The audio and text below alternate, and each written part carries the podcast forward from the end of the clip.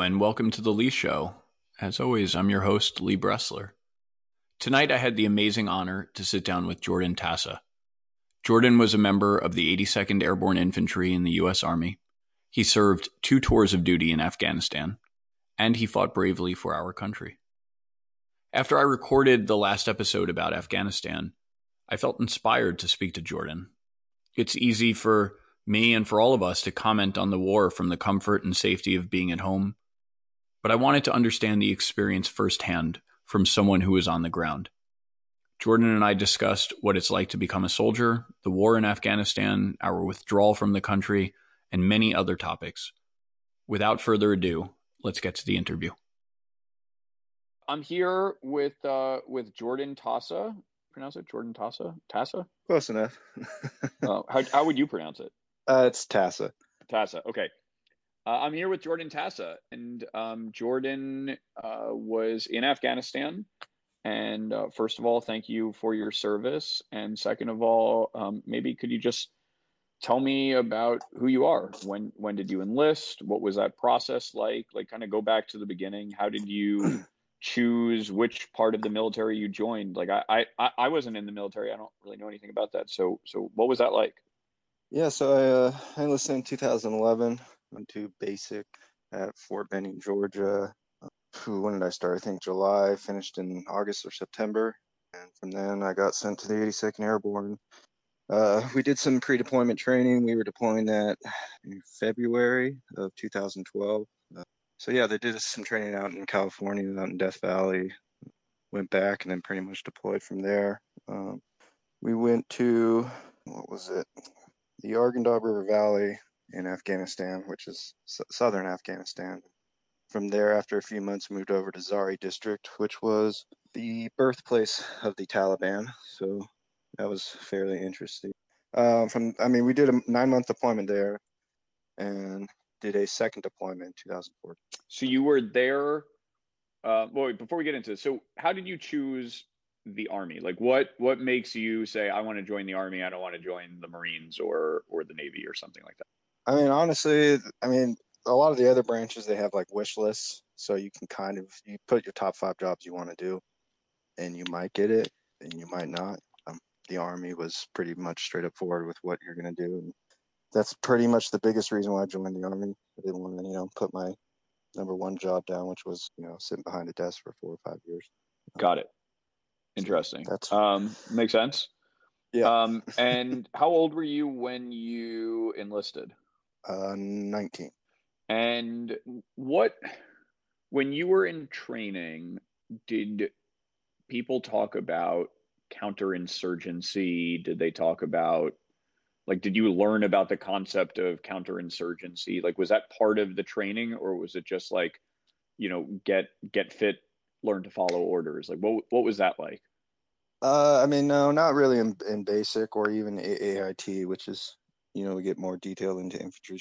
Uh, I didn't really learn any of that until we got to our unit. We were deploying point got point it. operations and all. And and what is that process like? Like some you just sort of learn it on the job, or someone like sits you down and says like, "Here is General Petraeus's manual on counterinsurgency. Like, read this."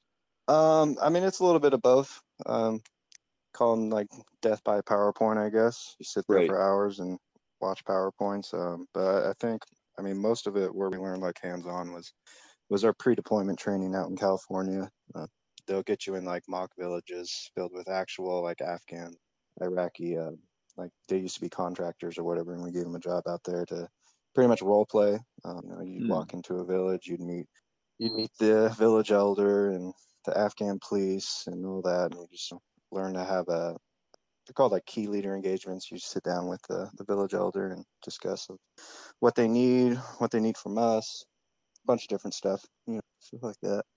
Any but, language training, or is it just the whole thing's in English and they you just hope that there's an an interpreter there?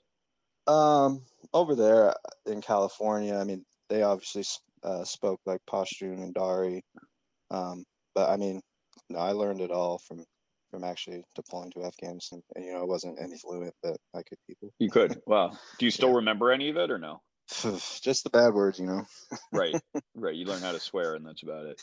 Um do you think you were good at that part of it, like the interpersonal sort of like I'm gonna walk into a village and try to negotiate something here side of Um, things? I mean, that wasn't really specifically my role. Uh, Okay. That was more for like our platoon sergeants or platoon leaders to go down there and sit there and talk and discuss discuss things. You know, I, I was a my first deployment private, and they probably don't want some private sitting down with a 60, 70 year old man and discussing, you know, village Right. politics. And and what what what are they negotiating? Is it like, hey, we'll build you a school if you point out the Taliban guys? Like what what's that discussion like? Um, I mean, a lot of it was, yeah, I mean, building wells, schools, roads, stuff like that, as long as, you know, they give us a heads up on what's going on in their village, tell us where, you know, the IEDs are, stuff like that.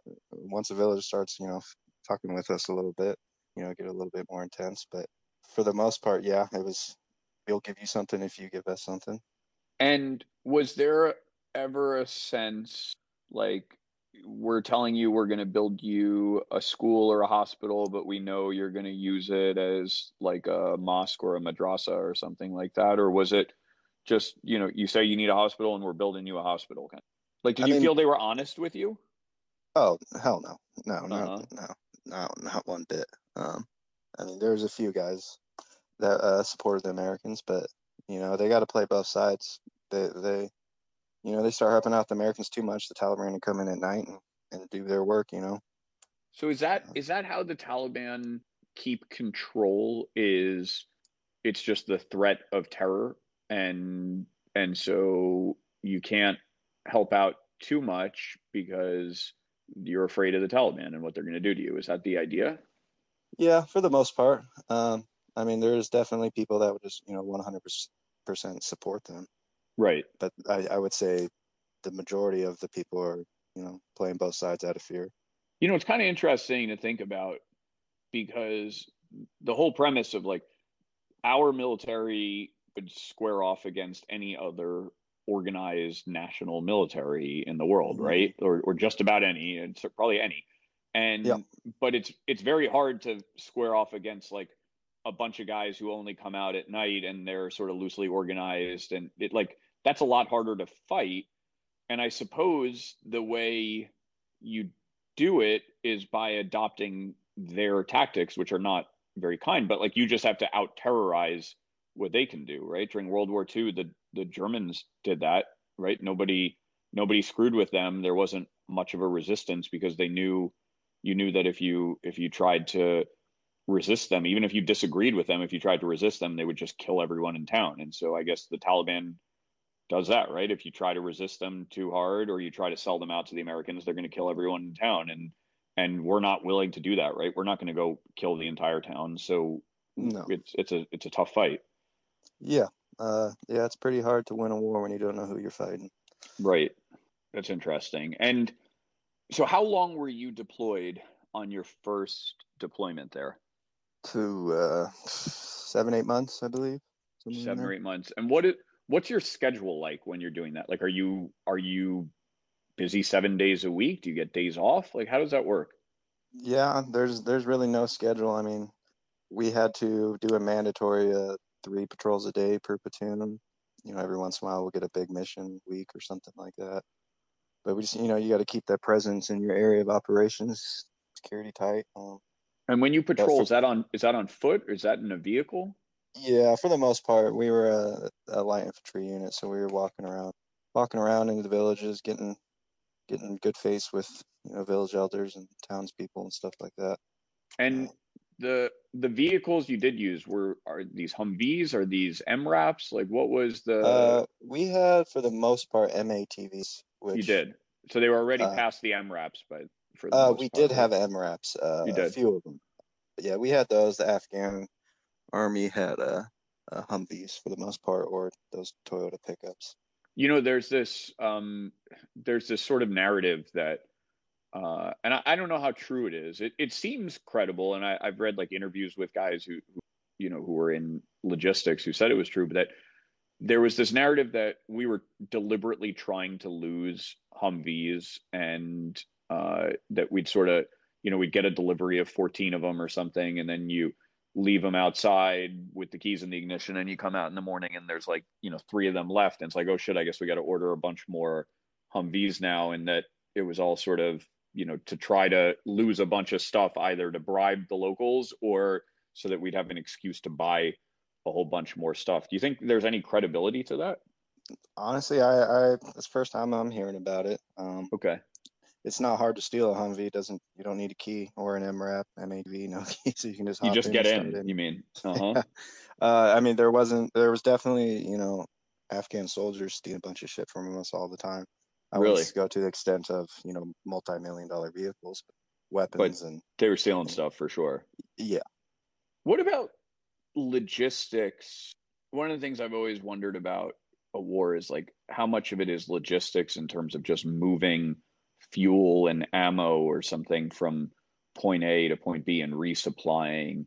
What was that like? Presumably, you're not using that much ammunition in this across the entire war. So, like, what what was that resupply concept like? Logistics? were there things that were hard to get or where it ever felt really tight like are we going to get more of this in time No, I mean they got that pretty well organized. We were from the main bases. You you got supply units, and they go down to our to like our combat outposts. And they'll resupply there, and then from there they'll come out to us to our our outposts. Uh, Fifteen to to resupply us on ammo.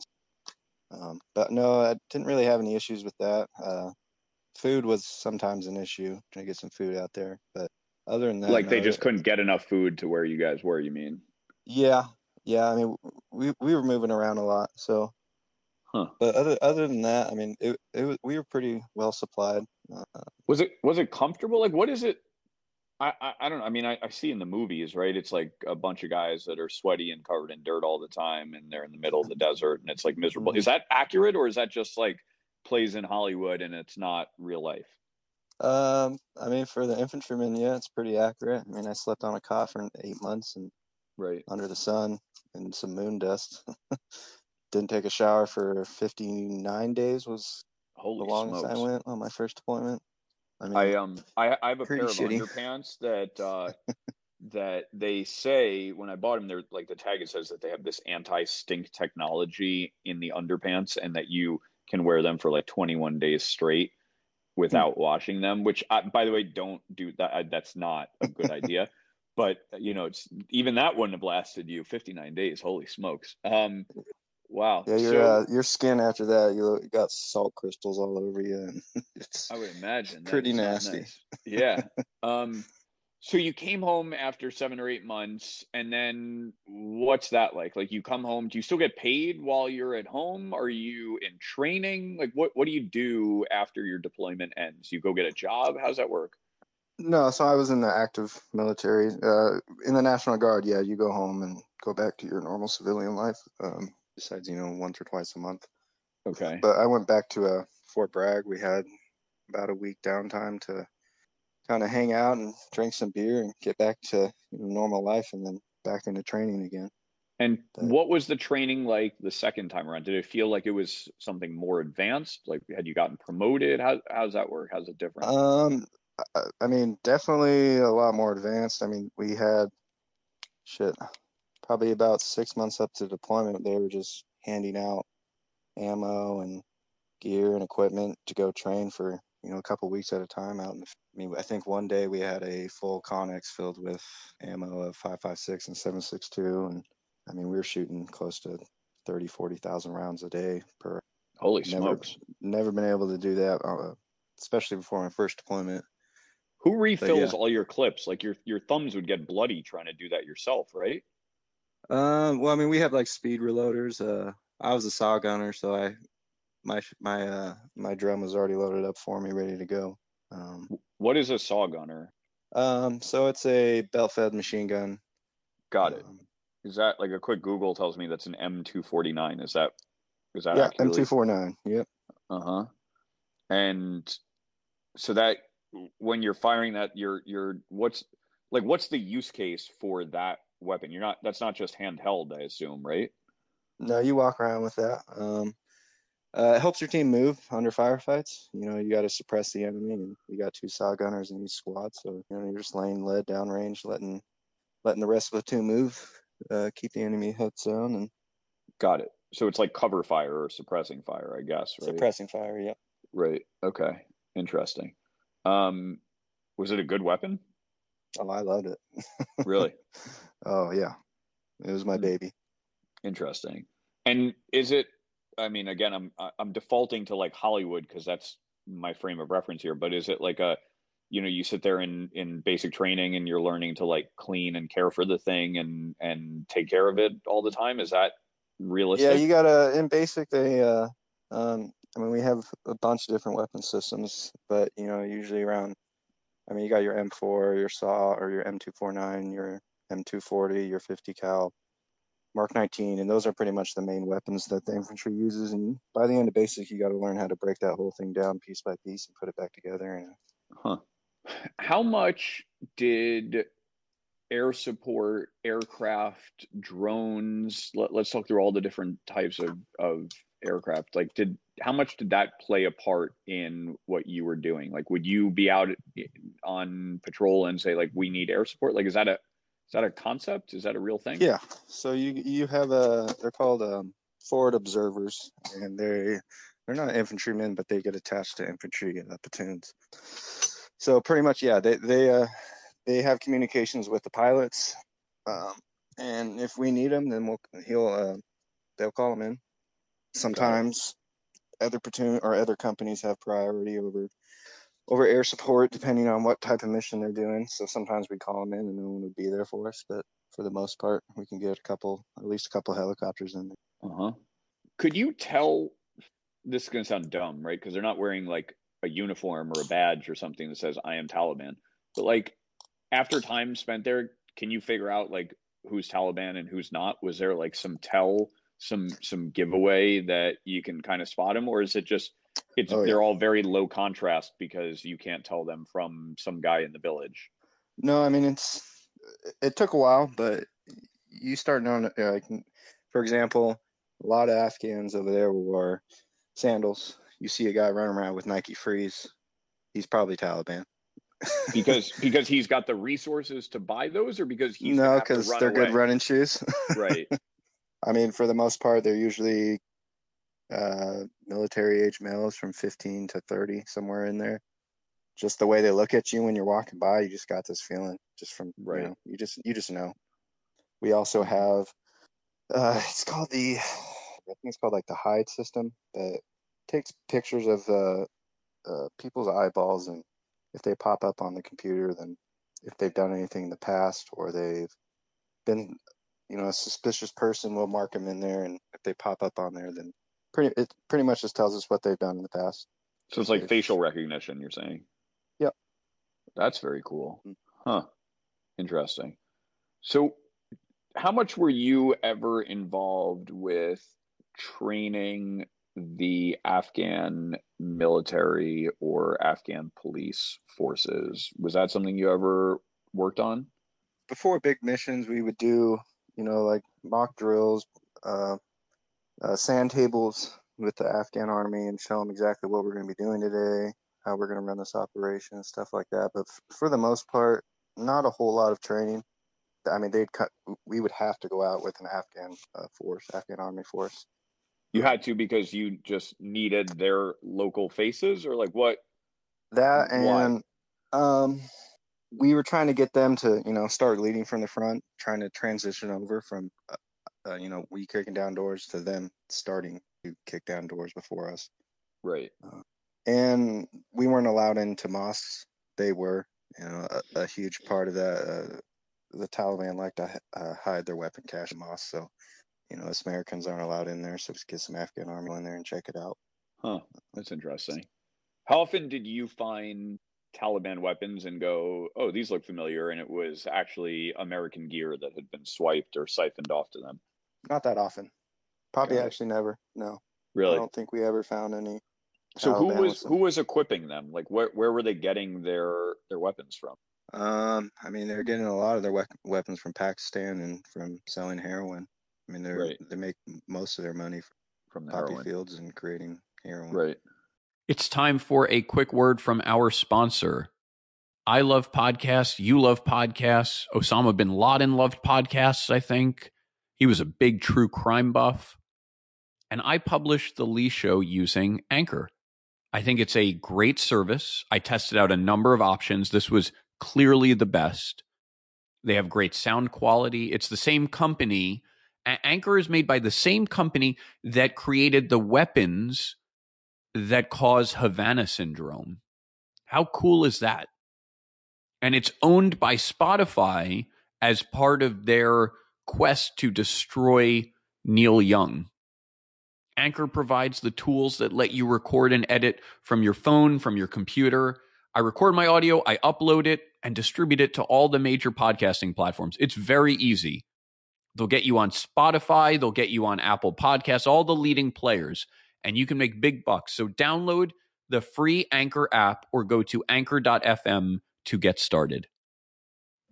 Were you ever involved with anything related to either, you know, tracking down the heroin, tracking down the poppy, cutting it down, Uh, anything like that? Like, was that something that you were ever involved with? I mean, not directly, but we we ran into weapons caches and found I don't know 30, 40 pounds of heroin in a bag. Um, we were on some operations as well to burn poppy fields. Um, that didn't really turn out too well with our COIN operation. Pissed off a lot of locals. Right. Um, I mean, that's Right. That's how they're making their money. their main. right? Yeah, it's. I Yeah. mean, that's their main source of incomes. Did you ever have DEA guys from the U.S. that would come along with you who were like, "Hey, w- will you help us out on something drug related?" Or they just that was that was not part of what you were doing? No, no, never ran into any DEA guys. Okay.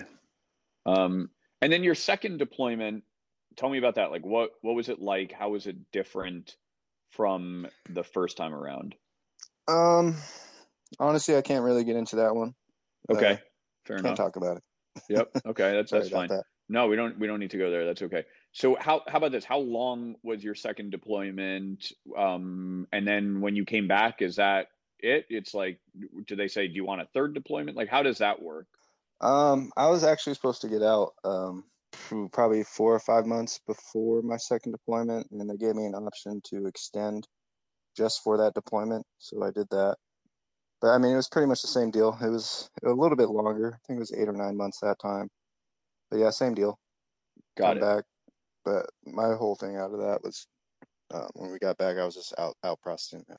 That was that was it. Then you're done.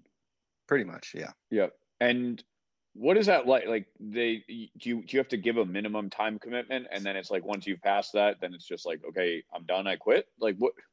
Yeah, What if is you want that? to, you can get out right there. Um, I was lucky enough that we had a deployment, so I didn't have to commit to another, you know, three and a half years. I only had to throw on another year onto my deployment or onto my my contract. Um, And and then but- you're considered what retired? Like what? What's the term? Discharged? I guess. uh, yeah, dis or honorably discharged. Um, Honorably discharged. or you can get, you know, against trouble, you can get dishonorable or whatever. right. But yeah. What what gets you at dishonorable? That's like being disobedient, shooting someone in the face. Uh, Like what what what what's that? I mean, What- multiple different things. I mean, commit any felony crimes, do something It's- bad it- overseas, something like it's that. I it's mean, big stuff though, right? It's not. Uh, yeah, for the most part. I mean, it Mhm. depends how how much people they need in the military and what they let you get away with. But I mean, if the military's got a lot or way too many people in there at the moment, it doesn't take much to get kicked out. You've seen on the news. You've seen uh, the same stuff I've seen about the withdrawal, the exit from Afghanistan. What's your sense of that? You think it's like is it surprising? Is it going well? Is it going poorly? How do you how do you interpret it? Um, I mean, I'm I'm not surprised. I mean, I think last time we talked, I told you about, you know, I think it's Taliban gonna take over the country pretty pretty fucking quick, and they did. Um, I'm just a little upset on how we how we did it, how we left. I know for a fact we were leaving a lot of interpreters that worked for us for years over there, and they're probably as we speak getting executed. Um, that's pretty upsetting to me. Um, Yeah. I didn't think for one second the the Afghan army was going to be able to to hold them off. Because you think they just didn't care to do it, or they just weren't strong enough? Like they they had enough people, right, and plenty of equipment. So what what were they lacking? Was it motivation? Motivation. Uh, I think they were scared shitless. They weren't, you know, backed by the U.S. military anymore. They didn't have the air support. Lack of leadership. Uh, their government. Everything. Interesting. Uh, do you think the government was like the the government, such as it was, was it really just corrupt and just trying to steal as much American cash as they could, and they never had any intention of actually trying to hold the line and and hold off the Taliban once the U.S. pulled out?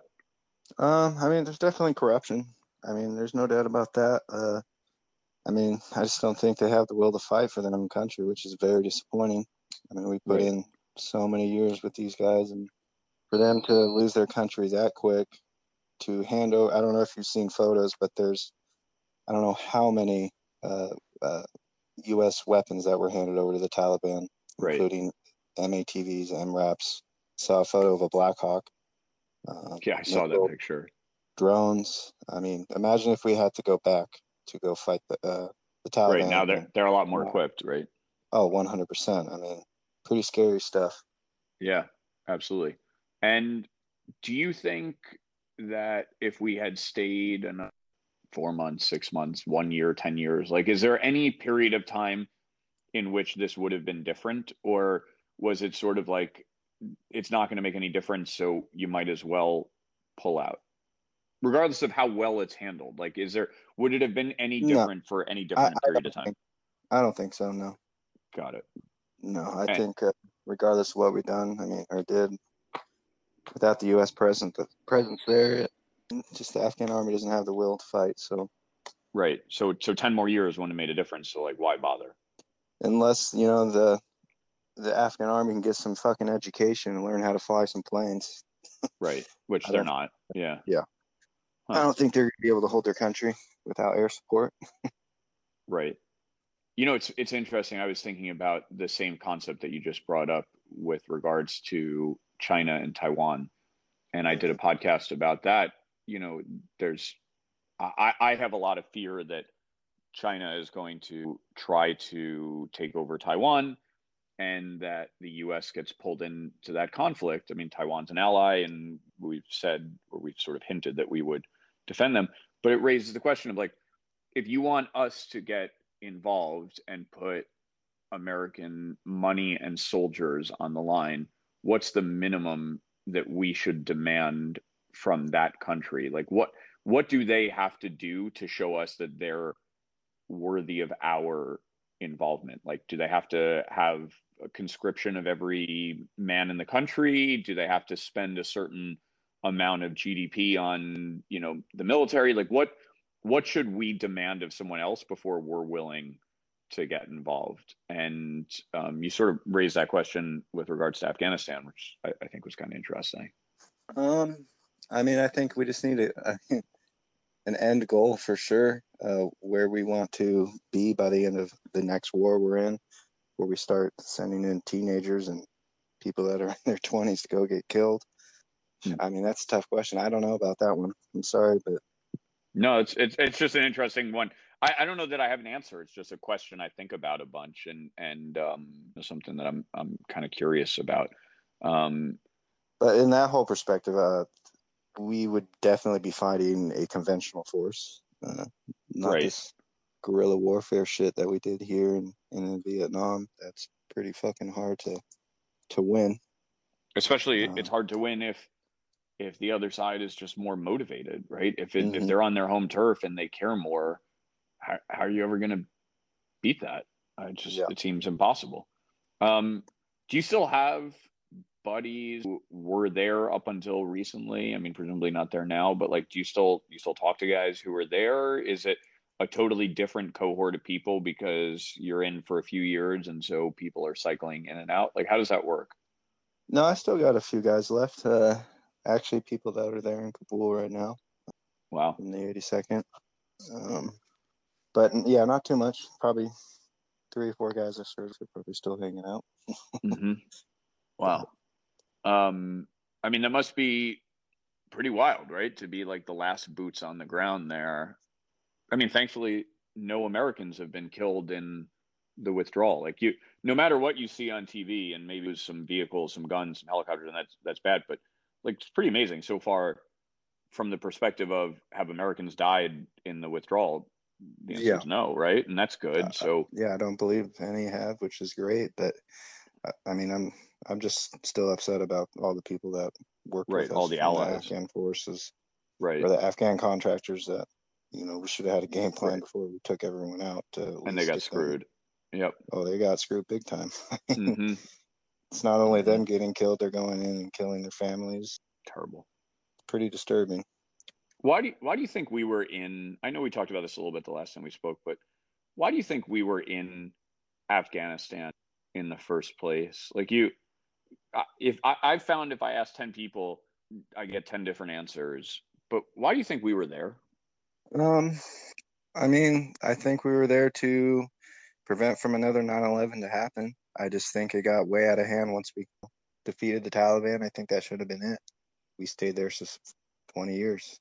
We defeated why do you the think Taliban we, in two months. Uh, why do you think we stayed those extra 19 years and 10 months? Was it so? So, you know, I'll come back to the vaguely conspiratorial um, theory that I think about a lot, which is if you are leading the military, you have a lot more power and budget and relevance if we're at war than if we're not. And so mm-hmm. there's this incentive to keep us at war just so that you can, you know, you have a lot more guys under your control and you're a lot more powerful. And and by the way, all the contractors and and suppliers, they're making a pretty penny off of it. And so they're incentivized to see us stay at war as well. Is I don't know. I mean, there's no credible? doubt it's a it's no doubt it's a money machine. I mean, war war makes people rich. Mm-hmm. Um, it's not saying that I agree or disagree with the Afghan war. I mean, right. But I mean, there's definitely incentive to stay in in war. No doubt about that. There's this this thing I've read about, which is that the Afghan um, police chiefs, that the warlords, that they all have these young boys as like their sex slaves, basically, and yeah. that they like kidnap boys is that a real thing? Is that something you ever encountered? Is it is this one of those things that's like getting blown up, or is this like a real thing and there's like uh, young young boys and pedophilia everywhere? Uh, no, it's a real thing. Um, they're called chai boys.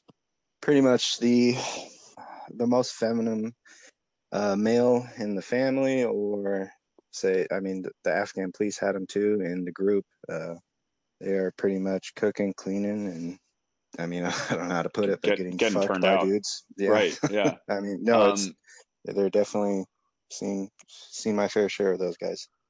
And did it ever happen on a U.S. military base? Is that a possibility? I mean, I'm sure that... it has. Uh, right. I mean, I have never witnessed uh, Afghan army or police officers, you know, raping kids or anything like that. But I'm, I'm 100% sure it happens all the right. time. I, mean, I read I read an article about um, a special forces commander who spoke up about it because he was so yeah, horrified and I, lost yeah, his I know job. which one. Yeah, um, I know which one you're talking just, about. Just terrible. Uh, yeah, I, it's wild to me. You know, the funny thing is, apparently, this is like a well-known thing about Afghanistan, and um, and they there's a joke. There's an old joke that is um, why do birds fly in circles over Kandahar? And the answer is because they're always covering their ass with one wing. yeah.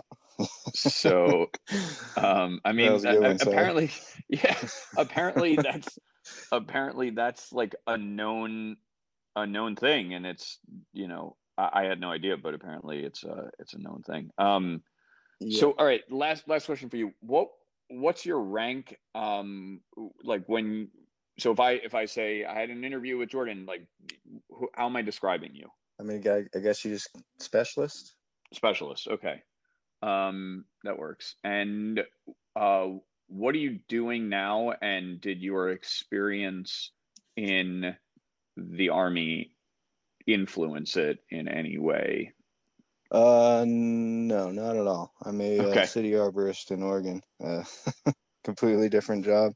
City Um, arborist. That's so you're like managing trees. Uh, yeah, we do city work, uh, city tree work and stuff like that.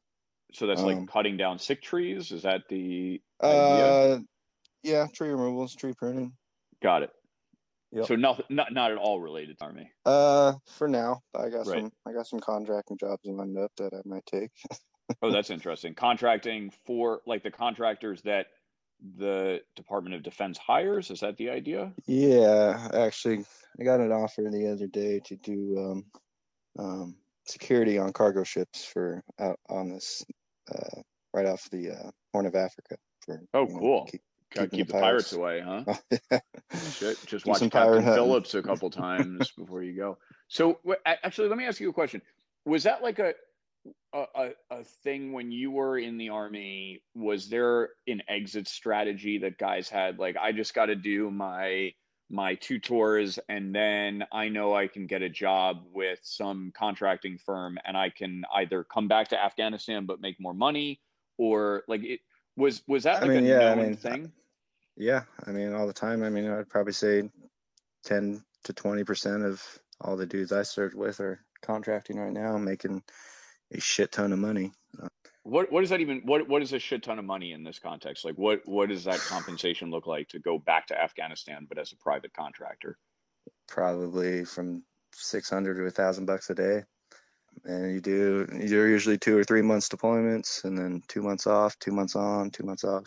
And where are those guys like they're not staying on the same bases or are they staying on the same bases as Uh, the, the yeah, I mean, on my first deployment at my first outpost, we had a ex Navy SEAL contractor. He he was uh setting up our all of our security cameras, and they also had like these blimps, these little blimps that would go up on a rope with a really uh, expensive camera up there. But he set up all that equipment for us and stuff like that. and he would just stay with you at the outpost and Yeah, he got in Right. firefights with us and everything. wow.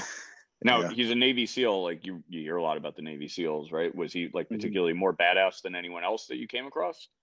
I mean, he was a cool dude, really smart. He was in uh I don't know exactly what they're called in the Navy SEALs, but pretty much communications, uh, intel, stuff like that. Uh, but I mean, he, he he he never went out on patrols with us or anything like that. But I mean, when we were we were getting shot at at our bases, he would he would He'd come out. he'd come out and help us. He loved and it. the the contracting jobs is there like an a pipeline like how do you know who to call how to get those jobs like what, is it just somebody puts you in touch with somebody else like what's the that that pipeline look like Um, I mean, you can start your own company, uh, which a lot of my the guys I served with did. wow Um, okay It's also who you know. I know a guy I served with. His dad was a ex Green Beret, and he has a multi-million dollar contracting company. Does work all all around the globe. Um, Hmm. But I mean, it's it's a big business. yeah it certainly is and certainly those guys didn't want the war to end because then the paychecks dry up right Yeah. Uh, but I mean, there's work all over the world, not just Afghanistan. You got right sure Africa. is probably the number one where a lot of contractors are going right now. Uh, Mhm. um, South America, stuff like that. is there still a lot of piracy off the horn of africa like you don't read about that anymore Um, I would say not as much since they started throwing in guys for uh, you know, ex-military guys on the cargo ships, but still happens. I mean, if, you're standing there with your uh, with your M249 and you're you're on the deck of a ship, like I, I don't know, Uh, pirates Yeah, I mean, not to uh, make their way up, right? I would hope not. Yep. Uh, That's it'd the idea, pretty, I uh, guess. huh? pretty hard to do. And then after I published it, I- I was sort of like the the premise of the podcast was it was time to get out. It was time to get out a really long time ago, and the only reason that we were there was you know for all this time was because there were guys who were incentivized and making money off of it whether it's you know the the guys making the vehicles the guys um th- there's a lot of people who are making money off of it and they sort of kept us there longer than we should have and then the other premise was we kind of screwed up the exit. Like it's good that no Americans died, but we really fucked over the Afghanis, the ones that were our, our allies and contractors and interpreters and stuff. And um, and we should have done a better job by them. Um, so that was the premise of it. Mm-hmm. And uh, you know, I, I after I recorded it, I then was thinking to myself, you know, it's sort of weird how the media is often very, very pro President Biden Mm-hmm. and mm-hmm. they seem to have like totally turned on him in this instance. Yeah, I've I've, no, I've noticed that. Yeah. Well, it makes me then wonder why did they turn on him? And my thinking is that they turned on him because the the guys who were the guys who are at the top of the military who are incentivized to have us at war forever because it you know gives them a lot more power and influence and and relevance. They're the same guys that are going they're, they're sort of it seems to me like they're trying to undermine the withdrawal e- even as recently as like this week they're trying to undermine it so that Biden would change his mind. And then they try to undermine it by going to the press and saying, "Yeah, you know, Biden's an asshole. He screwed this whole thing up, and and he really botched this." And and then the press, which you know, for the last twenty years, reported about how important it was that we stayed in Afghanistan. Of course, they're saying we should stay in Afghanistan. They're sort of covering their own asses, and mm-hmm. but it's fascinating to me that like when a group that's normally very pro one person is doing the opposite, you got to wonder like why and and what's up there. Yeah, I mean so, there could be multiple different reasons, but yeah, I mean, I just noticed that the other right. day. But yeah, it's pretty wild. Um, I guess we'll find out soon enough. This is incredible. Thank you. Um, thank you again for your service, and um, and thanks for talking to me about this. This yeah, is uh, this is great. Me.